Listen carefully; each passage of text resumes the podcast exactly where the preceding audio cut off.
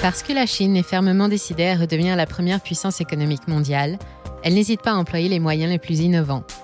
Après avoir inventé la poudre, la boussole et le papier, elle se pose encore en pionnière aujourd'hui en devenant le premier pays du monde à adopter officiellement une monnaie numérique, le e-yuan, et à franchir avec 10 ans d'avance le pas vers le déploiement de la monnaie du futur. Mais là où Pékin présente une révolution financière destinée à améliorer la vie quotidienne de ses ressortissants, le reste du monde s'inquiète de voir apparaître un nouvel outil de pression sur les populations, sur l'économie et sur le monde financier dans son ensemble, damant au passage le pion aux géants de la FinTech qui ont justement permis le développement économique fulgurant du pays. Comment la Chine en est-elle arrivée là? Qu'est-ce que l'arrivée d'une monnaie entièrement digitale va changer dans le quotidien des Chinois et dans celui de son système financier? Est-il envisageable de voir un jour des euros ou des dollars numériques remplacer pièces et billets dans nos portefeuilles?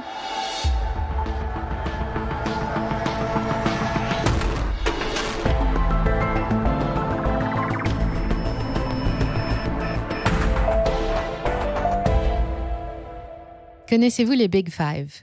Ils se nomment Ant Group, Tencent, JD Technology, Ping An et Jiaoman Financial. Cinq conglomérats, acteurs majeurs de la fintech chinoise, qui dès leur apparition ont rassemblé des milliards de yuan et de dollars pour devenir 20 ans plus tard presque aussi forts que certains États. Ant Group et Tencent sont les leaders de services de paiement numérique en Chine. Ils détiennent à eux seuls le monopole des paiements dits non bancaires, comme les paiements par mobile ou via un portefeuille électronique. Tencent a commencé le déploiement de son service de paiement WeChat en 2004.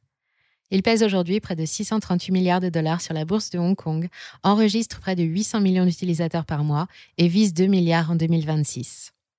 Le patron de Ant Group n'est autre que Jack Ma, le propriétaire du groupe Alibaba. Le lancement du système de paiement Alipay a eu lieu lui aussi en 2004. Ant Group, qui devait être introduit en bourse en novembre 2020, a dû reporter l'opération après l'opposition des autorités chinoises, car les Big Five sont devenus si puissants qu'ils font de l'ombre aux banques traditionnelles et inquiètent le gouvernement. Pourtant, il y a encore quelques années, Pékin les regardait grandir avec un œil bienveillant.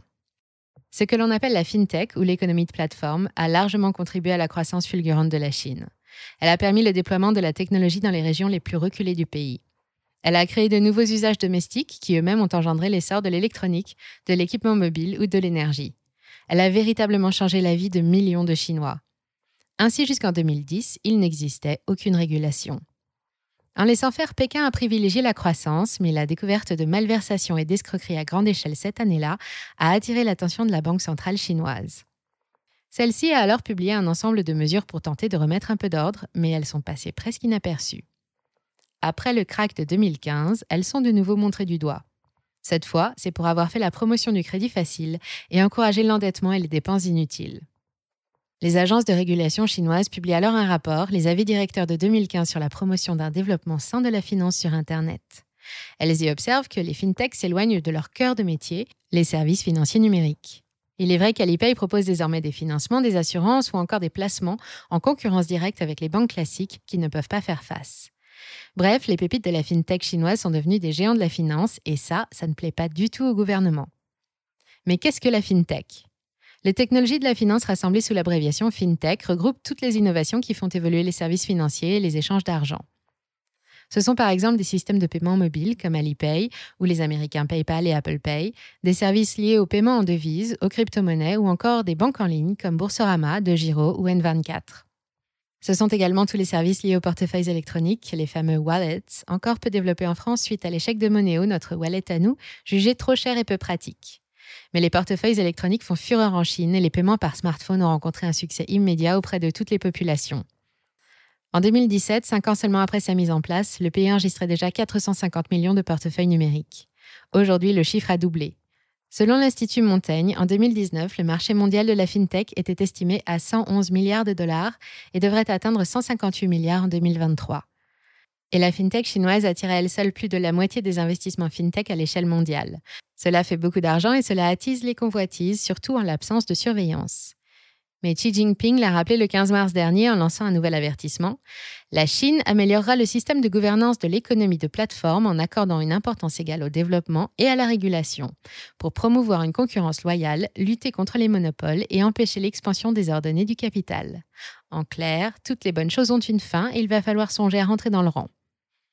Cette fois, les géants de la finance numérique, dont la puissance fait de l'ombre au gouvernement, vont devoir redescendre sur Terre. Mais la fintech doit rester la fintech sans empiéter sur le territoire des banques et encore moins sur celui de l'État. La réaction à la critique de Jack Ma en novembre 2020 lors du sommet de Bund en est un exemple. Les banques chinoises fonctionnent comme des prêteurs sur gage, a-t-il dit, avant d'ajouter qu'il préférait se tourner vers des acteurs privés pour réaliser ce qui aurait pu être la plus grosse introduction boursière de l'histoire chinoise, avec une valorisation estimée à 35 milliards de dollars. Un mois plus tard, l'opération est purement et simplement annulée sous les pressions des instances chinoises. Le groupe est mis sous tutelle et Jack Ma disparaît pendant trois mois. Depuis sa réapparition fin janvier, selon le journal Le Monde, il aurait réussi à trouver un accord pour réaliser l'opération, en échange d'un droit de contrôle partiel de la part du gouvernement. Nul doute que le message est bien passé. Mais cela ne va pas s'arrêter là avec l'annonce de la généralisation prochaine du e-yuan. La Chine, déjà précurseur en matière de moyens de paiement innovants, vient aussi d'annoncer la fin prochaine de la monnaie nationale, le yuan, pour le remplacer par son cousin dématérialisé dès 2022. C'est une véritable révolution monétaire et une première dans le monde. Le e-yuan n'est pas une crypto-monnaie, qui sont d'ailleurs interdites en Chine, mais une monnaie digitale réglementée et garantie par l'État. Il ne repose pas sur la technologie blockchain, mais il est émis directement par la Banque centrale chinoise qui en contrôle très exactement le montant en circulation. On l'appelle aussi DCEP pour Digital Currency Electronic Payment ou monnaie digitale de paiement électronique. Elle est à terme appelée à remplacer les billets et les pièces en circulation en Chine pour un yuan, un e-yuan. Depuis dix ans, les espèces tendent à se raréfier en Chine. Elles sont aussi très peu pratiques en raison des grandes disparités de prix et des niveaux de vie entre les régions. Le système est actuellement testé dans plusieurs quartiers de Shanghai depuis mars et avait rencontré un certain succès à Shenzhen en octobre 2020.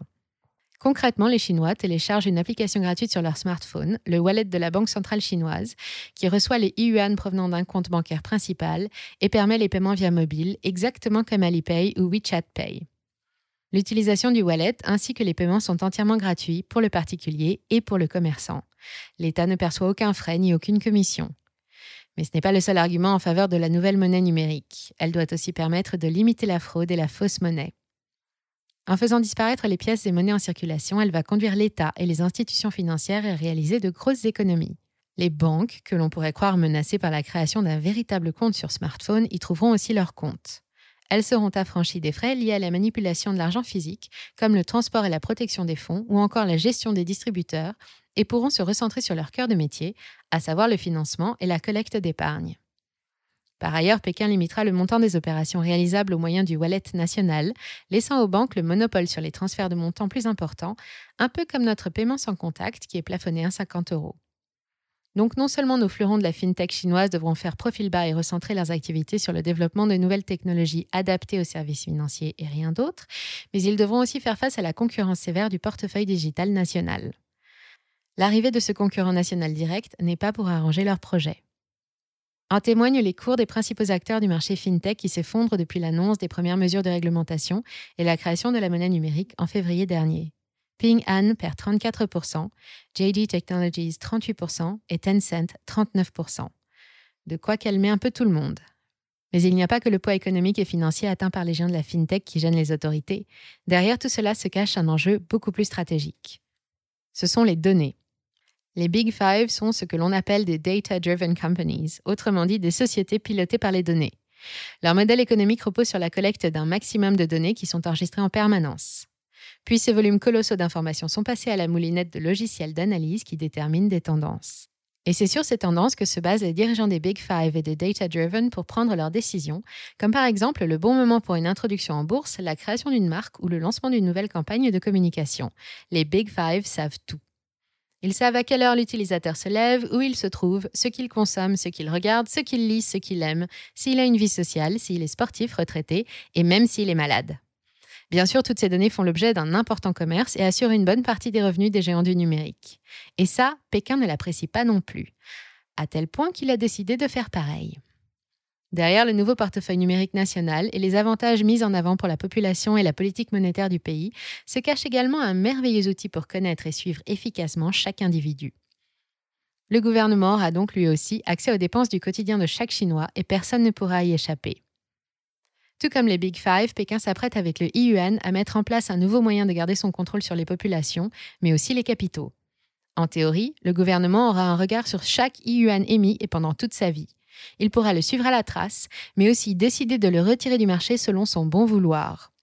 Pékin pourra par exemple choisir d'appliquer une date de péremption sur tout ou partie des yuan numériques détenus par la population pour les forcer à les dépenser et ainsi entraîner une hausse ponctuelle de la consommation.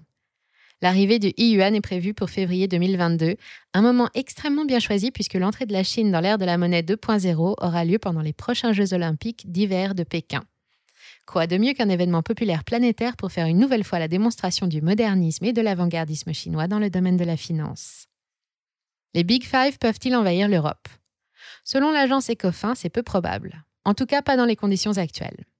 L'Europe, et par conséquent la France, sont protégées par plusieurs règlements internationaux, dont le fameux RGPD, le Règlement général sur la protection des données, un document daté du 27 avril 2016 qui encadre strictement l'utilisation des données personnelles sur Internet. Nous sommes également protégés par d'autres accords comme le Digital Service Act ou DSA et le Digital Markets Act ou DMA, qui génèrent de sérieuses contraintes pour les géants chinois auxquelles ils devraient se soumettre sans broncher et qui rendraient leurs opérations en Europe bien peu rentables. En revanche, l'idée d'une monnaie dématérialisée fait son chemin. Plusieurs pays de l'Union européenne, notamment l'Allemagne, demandent la création d'un euro numérique et le projet est actuellement à l'étude dans les laboratoires de la BCE. Christine Lagarde a annoncé le 21 juillet dernier qu'il ne ferait pas son apparition avant au moins 2025 et n'aura pas vocation à se substituer à l'argent liquide comme c'est le cas en Chine. Alors qu'il a été largement adopté là-bas, l'Europe et notamment la France restent encore frileuses face au développement des services de paiement numérique. L'échec du système Monéo, abandonné en 2015, y est peut-être pour quelque chose. Pourtant, il s'agirait de reprendre le même fonctionnement, c'est-à-dire un portefeuille numérique gratuit destiné à recevoir des euros dématérialisés en quantité limitée et permettant de payer de petits achats. Monéo avait été lancé en 1999 par la volonté de Dominique Strauss-Kahn, alors ministre de l'économie.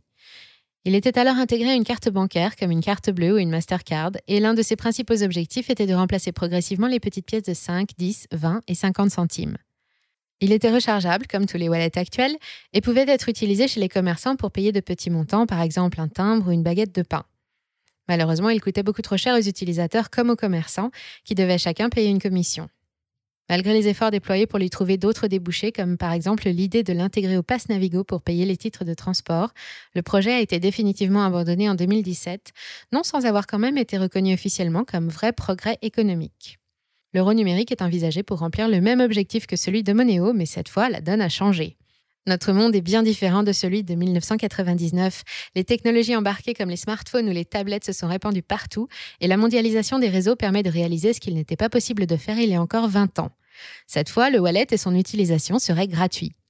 Il permettra de régler nos petites dépenses instantanément et partout dans le monde où cette technologie est appelée à se développer, c'est-à-dire un peu partout. C'est pourquoi nombreux sont les pays qui observent avec attention ce qui se passe en Chine. C'est notamment le cas de plusieurs pays d'Afrique où l'utilisation de la monnaie est compliquée. Les espèces sont très inégalement distribuées faute d'agences bancaires dans les provinces. Dans certaines régions, les commerçants n'ont pas l'appoint suffisant pour rendre la monnaie sur de gros billets de banque qui s'abîment très vite. La création d'un shilling ou d'un franc CFA numérique pourrait donc régler un certain nombre de problèmes. L'expérience chinoise devrait donc être riche d'enseignements. Pour résumer, ce n'est pas tous les jours que l'occasion nous est donnée de voir à quoi ressemblera le futur de l'argent dans 10 ans. Si les monnaies numériques occidentales n'auront pas vocation à supprimer l'argent liquide, elles devraient néanmoins être déployées avec l'objectif de réduire le nombre de petites pièces en circulation et ainsi diminuer le coût de l'argent liquide mais elle devrait également donner du fil à retordre aux spécialistes de la fintech mondiale, à l'instar de l'impact du IUN sur les Big Five. En décidant de prendre le virage de la révolution monétaire avec presque 10 ans d'avance, la Chine va devenir un laboratoire géant d'études de l'impact des monnaies dématérialisées. L'expérience permet aussi de prendre conscience que ces nouvelles technologies, aux nombreux avantages, pourraient également devenir des outils de pression mis entre de mauvaises mains et se transformer en mesures totalitaires de plus mieux contrôler son économie et ses ressortissants, diminuer le pouvoir de la fintech et pourquoi pas faire de l'ombre au dollar et à l'ensemble des crypto-monnaies, tels seraient les objectifs de Pékin avec le yuan. Pour l'heure, la pression sur les Chinois n'est que commerciale. Mais qu'en sera-t-il à partir de 2022 Pour en savoir plus sur l'Empire du Milieu et sur les objectifs de Pékin dans la guerre économique mondiale, foncez voir ou revoir le documentaire que nous avons consacré à l'éveil de la Chine. Et pour bien prendre conscience de toute la puissance qui se cache derrière la Grande Muraille, vous trouverez également une vidéo au sujet de la place de l'Afrique dans les projets chinois. Merci d'avoir suivi cet épisode jusqu'au bout. Si ça vous a plu, on compte sur vous pour le partager autour de vous. Laissez un like ou une bonne note et vous abonner pour être informé des prochaines sorties. Et moi, je vous dis à très bientôt sur Money Radar.